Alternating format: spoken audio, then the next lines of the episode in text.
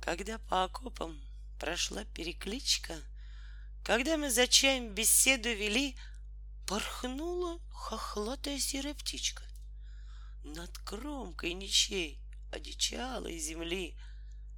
Над ближней ракете листву колыхнула, И отзвуком прежних спокойных времен Над полем оглохшим от грома и гула Рассыпался тихий серебряный звон.